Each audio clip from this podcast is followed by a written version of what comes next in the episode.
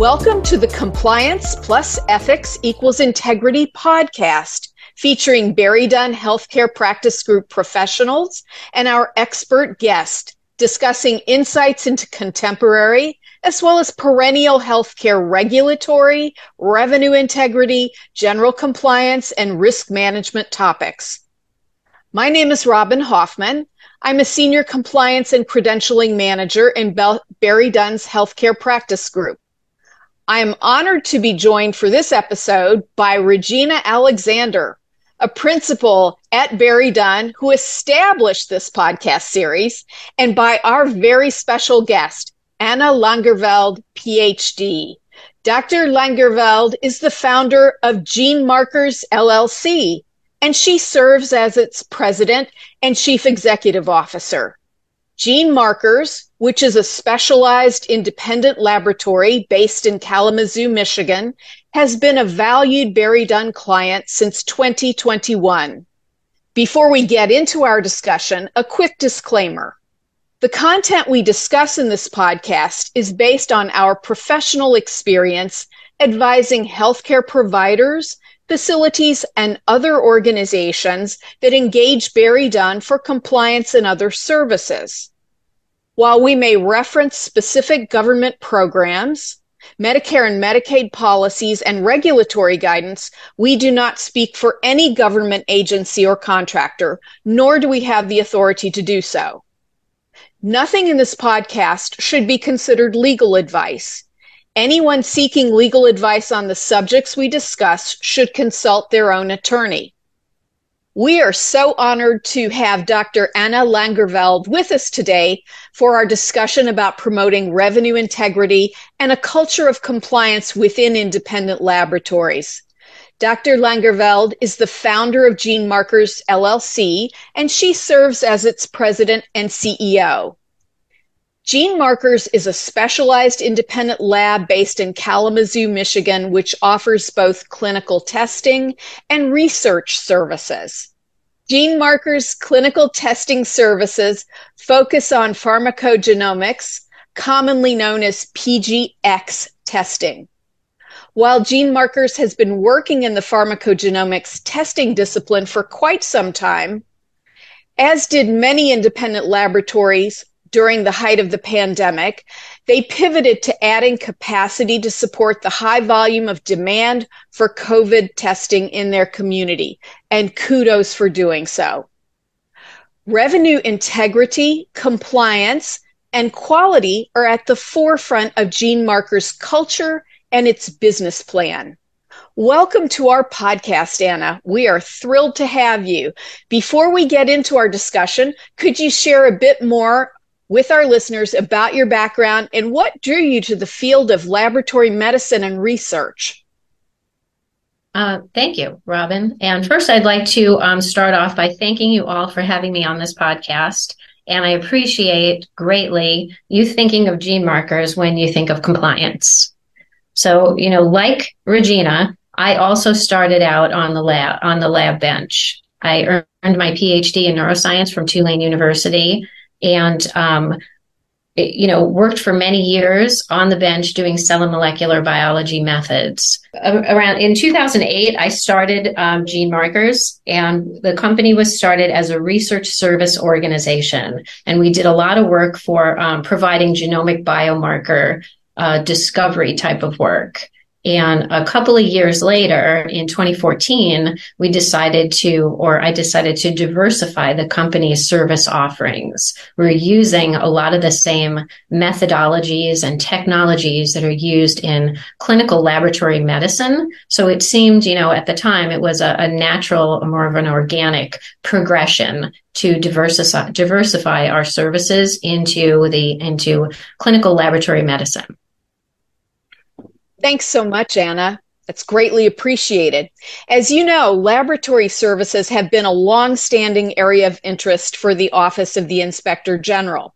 The OIG first published a model compliance plan for the clinical laboratory industry in March of 1997, and it issued a supplemental guidance in August of 1998. As we said earlier, pharmacogenomics is a highly specialized niche within the independent laboratory service industry that many of our listeners may not be familiar with. So, to use Regina's term, what is the simplest way to uh, have us not lose the, I love this term, non laboratorians. Can you tell us, Anna, what is pharmacogenomics and what type of patients are helped when their physician orders the types of pharmacogenomic clinical testing that your organization offers?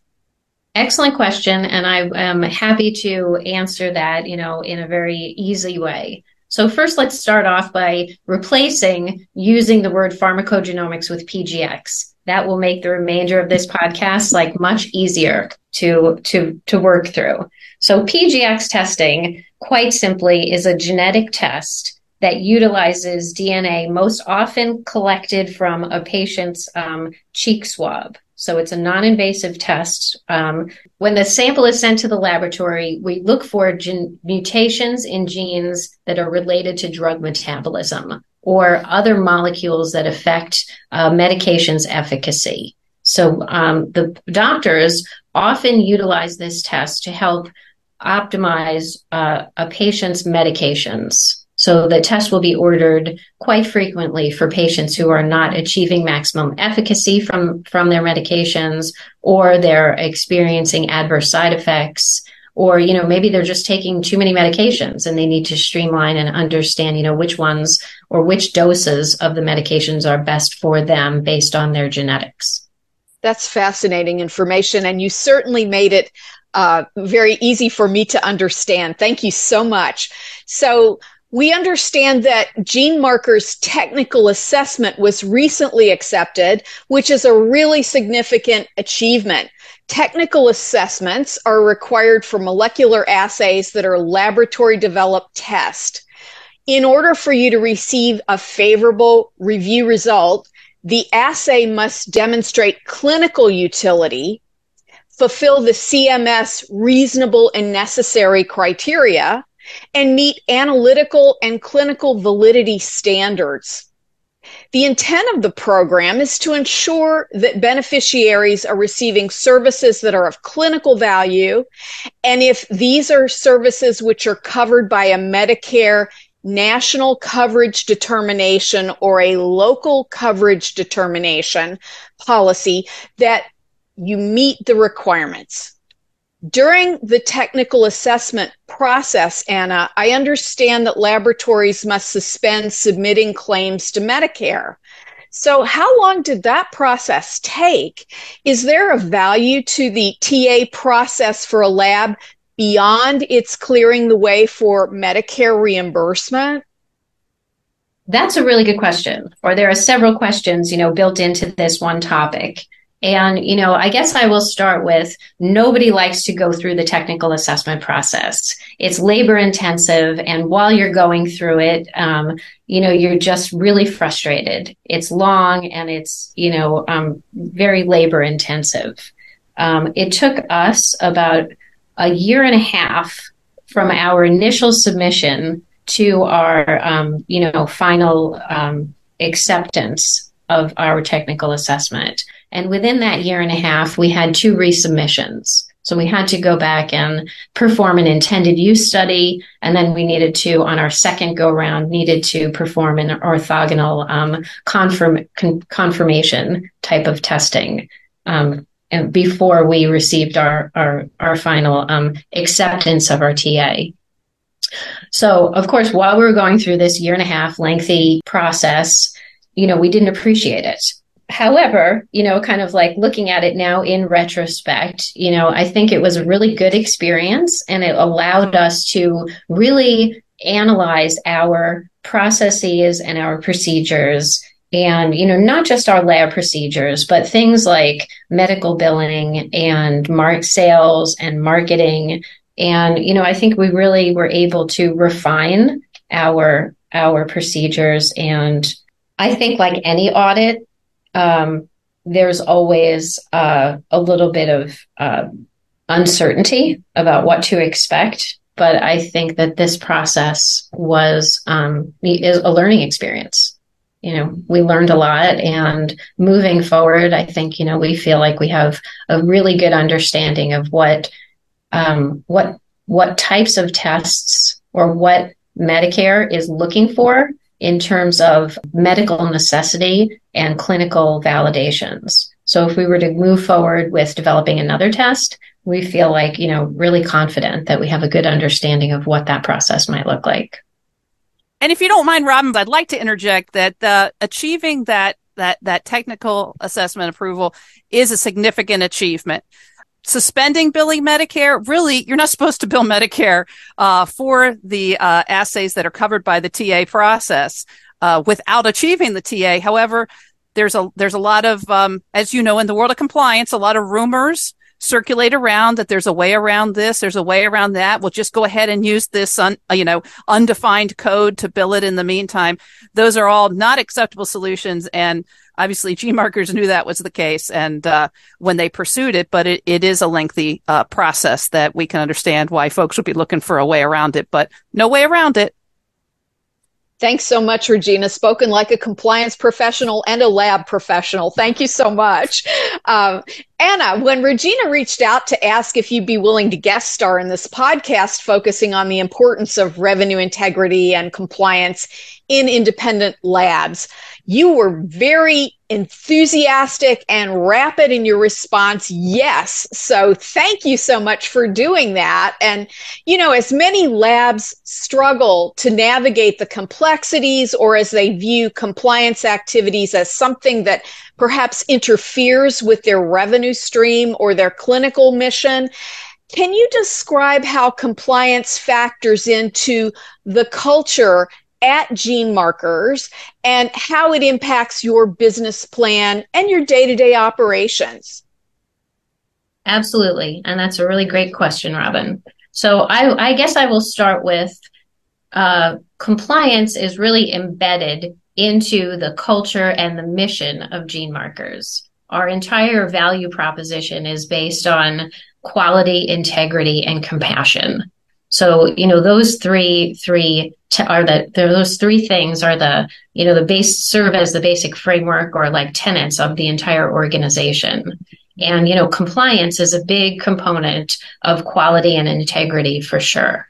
So our day to day operations are guided by processes and procedures that are all, you know, uh, governed by compli- regulatory compliance um, or c- regulatory guidelines.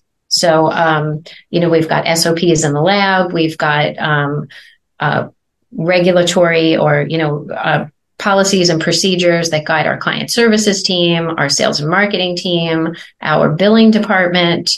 Um, all of the, you know, everyone works under the guise of different types of documentation and policies and procedures um, that are are based on, you know, regulations. Excellent. Thank you so much. I'm getting like a visual of a Venn diagram in terms of uh, clinical excellence, clinical quality improvement, and compliance. It sounds like it's a great marriage of all of those factors at your organization. Yeah, I, Robyn, I'd like yeah, to build on that. Is when go when when as a clinical provider, and this is I've really I, I don't know if it's whether I become more seasoned or just I get older and less patient with long explanations. I sometimes offer to our, whether it's an independent lab or a medical practice or a hospital client, focus on the quality and doing the right thing and the compliance will naturally follow with that. And, um, you know, the, the revenue stream and clinical mission are really important. Pay attention. You've got it. If you don't have revenue, you're not going to achieve your mission. We talk about that all the time. Um, but, you know, sometimes I think that particularly privately owned independent labs, some of them do get off track looking at that opportunity or that revenue stream. And it's just, if you just go back to quality and the clinical mission, it really will keep it as your North Star. One of the things that, you know, guides us as a company too, you know, I mentioned compassion and, you know, we always have to remember that there's a patient at the end of every test. And, you know, that also helps us drive, you know, our our objectives for delivering quality, making sure our results are accurate, and also making sure that our billing policies are transparent and, you know, compliant and fair. Thank you. Regina, you're a seasoned compliance professional. You've had clinical experience for years in laboratory services. And I'm wondering, as you've sort of shared a little bit about your observations of, of working with clinicians and facilities, are there particular challenges that you've identified that perhaps a new compliance officer might face in the independent laboratory industry? You bet, Robyn. So, firstly, the premise of your question assumes that the independent lab actually has a dedicated compliance officer or function. And while this is a completely valid assumption for especially the larger national labs like your Quest and your LabCorps of the world, many specialty labs, especially those in the startup phases, they lack the resources or may not prioritize the resources they have to hire a professional compliance officer. Just like any independent medical practice or physician would simply be the same uh, analogy. Um, in laboratories like that, typically maybe a lab manager or director um, that's on the clinical side will put on the compliance hat, or someone in the billing or administrative functions may take the title in addition to their other other duties. I call that compliance as a side hustle, and it's okay. Um, often the lab engages a compliance consultant, like me or us at BerryDunn, on an ad hoc basis to advise and support the function. There is nothing wrong per se with any of these approaches. A compliance program should be scaled to the lab's risks and resources, but it's important that they have a plan. A new or even a seasoned healthcare compliance professional without lab experience has a few immediate to dos when joining an independent laboratory. That includes something that may be unexpected for some compliance professionals who like to stay a little bit removed from the operations they need to get up to speed on the array of tests offered by the lab that they're serving, and at least at a high level, the different methodologies that the lab uses to perform those tests. That's because payer policies, including Medicare LCDs or OIG guidance, they're developed around tests, panels, and methodologies. By way of example, the compliance risk profile for the laboratory can change substantially if the government program integrity efforts shift toward or away from a particular service or methodology. We saw this happen in recent years with the scrutiny on those lab developed panel sizes relative to services such as definitive urine drug testing, as well as genetic testing. So now it's my turn to give Anna a question. So Anna, I know from our work together, GeneMarkers frequently navigates questions from your referring providers and physicians regarding differences in the documentation requirements or patient billing policies that GMarkers has as opposed to other laboratories that may offer similar PGX services. How does your team navigate those type of questions from you know, your physician partners? I think of instances of labs that are known to waive patient cost sharing or discount policies or even whether the ordering provider has to sign the requisition. Those are all things that seem to come up, especially when the you and the sales folks of a lab interact with um, referring providers.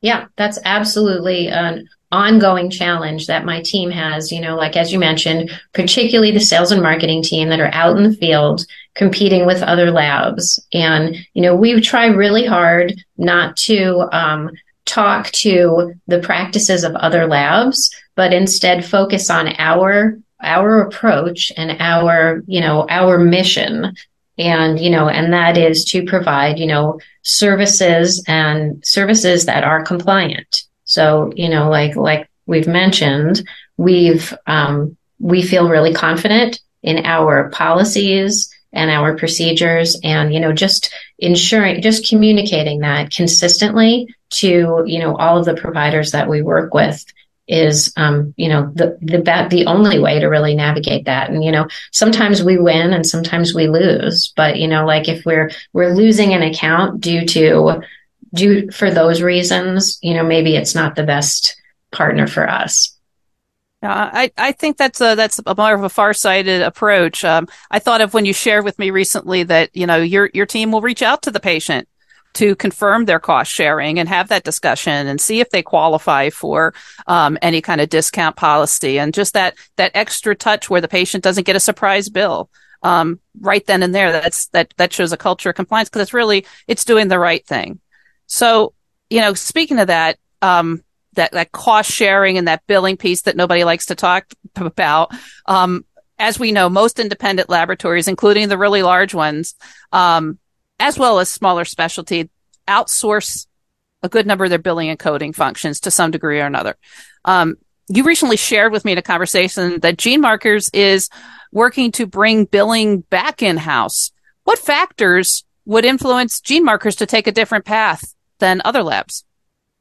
That's an excellent question, Regina. And we've been offering PGX testing for just about 10 years now. And over the last 10 years, we've outsourced billing, we've brought it back in house, we've outsourced it again, and now we're at the point where we are we are um, transitioning to bring our billing back in house. And you know, really, the the primary driver for that is transparency and compliance. You know, we we are, we're at the point where we're we need we feel like we need to have a little more control over um, what's being said to the patient. And, you know, as you mentioned, we've recently put um, a really, what we feel is a really nice workflow into practice with respect to um, billing for PGX tests, where the after the test is sent into our lab, we will verify with the patient's insurance if it will be covered or not.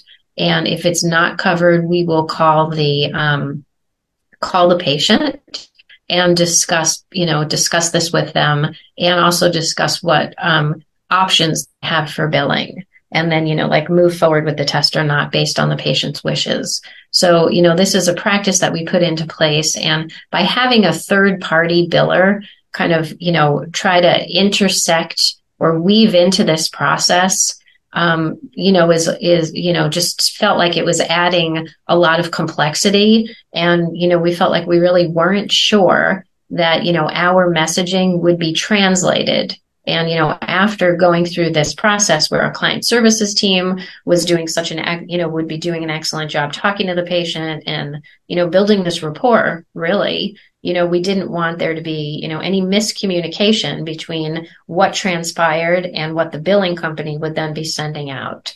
So, you know, having a couple of misses on that, you know, made us really reevaluate our, you know, the oppor- our opportunity to bring things back in house. And, you know, I think we have a really excellent medical billing expert on our team. And, you know, I think without that, that, um, expertise in house, it would be, you know, a non starter.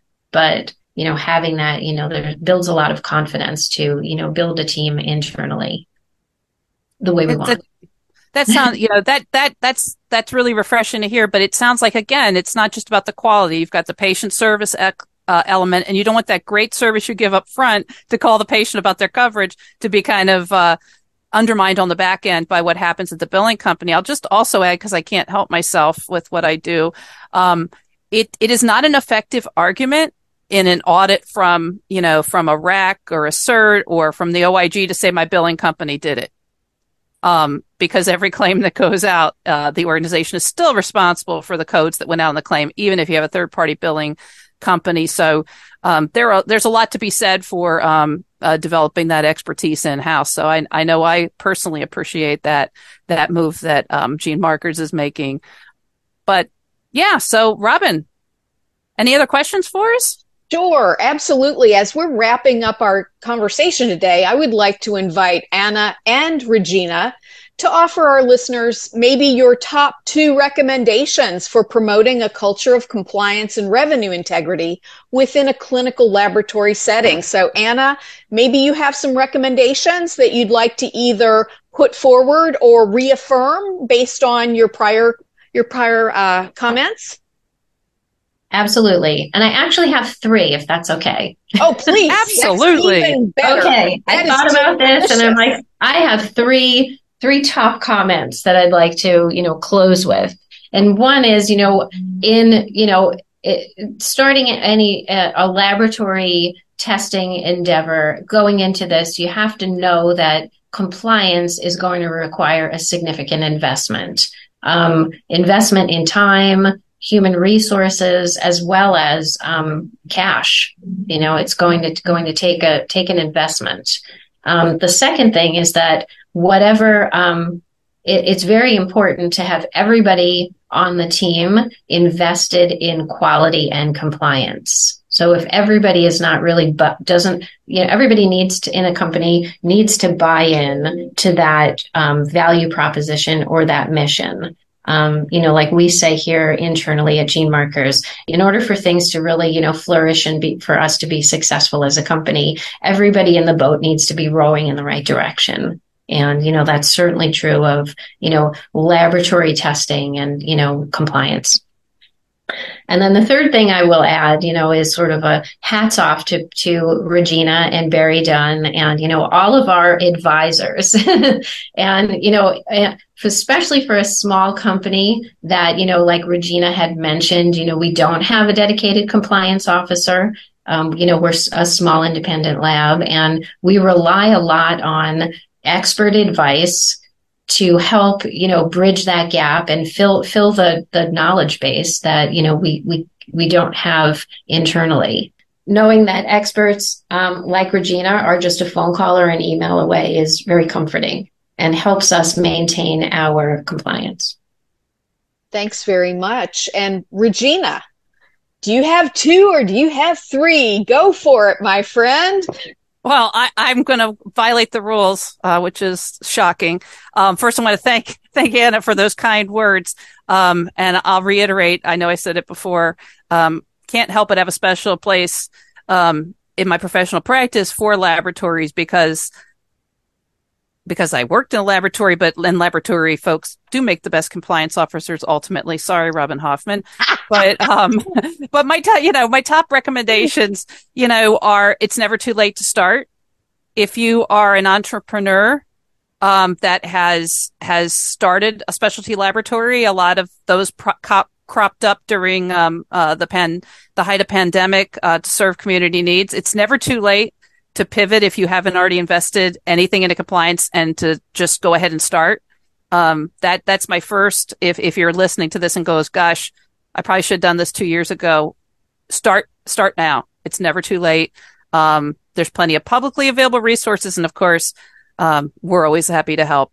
My my other piece is kind of just goes back, and I'm going to mention you again, Robyn. You have a tagline you use on your articles called "Do the Right Thing," and it really is about doing the right thing um, in the clinical laboratory. Um, the laboratory discipline is highly regulated, um, and it takes the it takes a kind of um, dedication uh, to providing quality laboratory tests that are of value to the patients. So, if you start with doing the right thing in that regard, just keep doing the right thing. And uh, that's my top two. There's so many granular things I could put everybody to sleep with, but that's what I have right now. Well, thank you so much. And for those of you who are listening, Regina and I frequently have a little back and forth because we both came into the compliance professional through clinical pathways. So Regina came in through her service as an MLT. I came in as a community health clinical nurse specialist. So happy, happy to be part of the team. And I loved thinking about Anna, it sounded almost like you were approaching this as a village, if you will, that, you know, Genemarkers is a village. You all share that vision. You marry quality and compliance. Um, so, so refreshing to hear. And I would like to thank you both for sharing your insights today. We've reached the conclusion of our discussion about compliance and revenue integrity for independent labs. And on behalf of BerryDunn's Healthcare Practice Group, we would like to thank you for listening to this episode of our Healthcare Insights Compliance plus Ethics equals Integrity podcast. We welcome our listeners' questions and their feedback about the ideas we've discussed in this podcast, and we welcome your suggestions for topics we should consider developing for future episodes. Many thanks.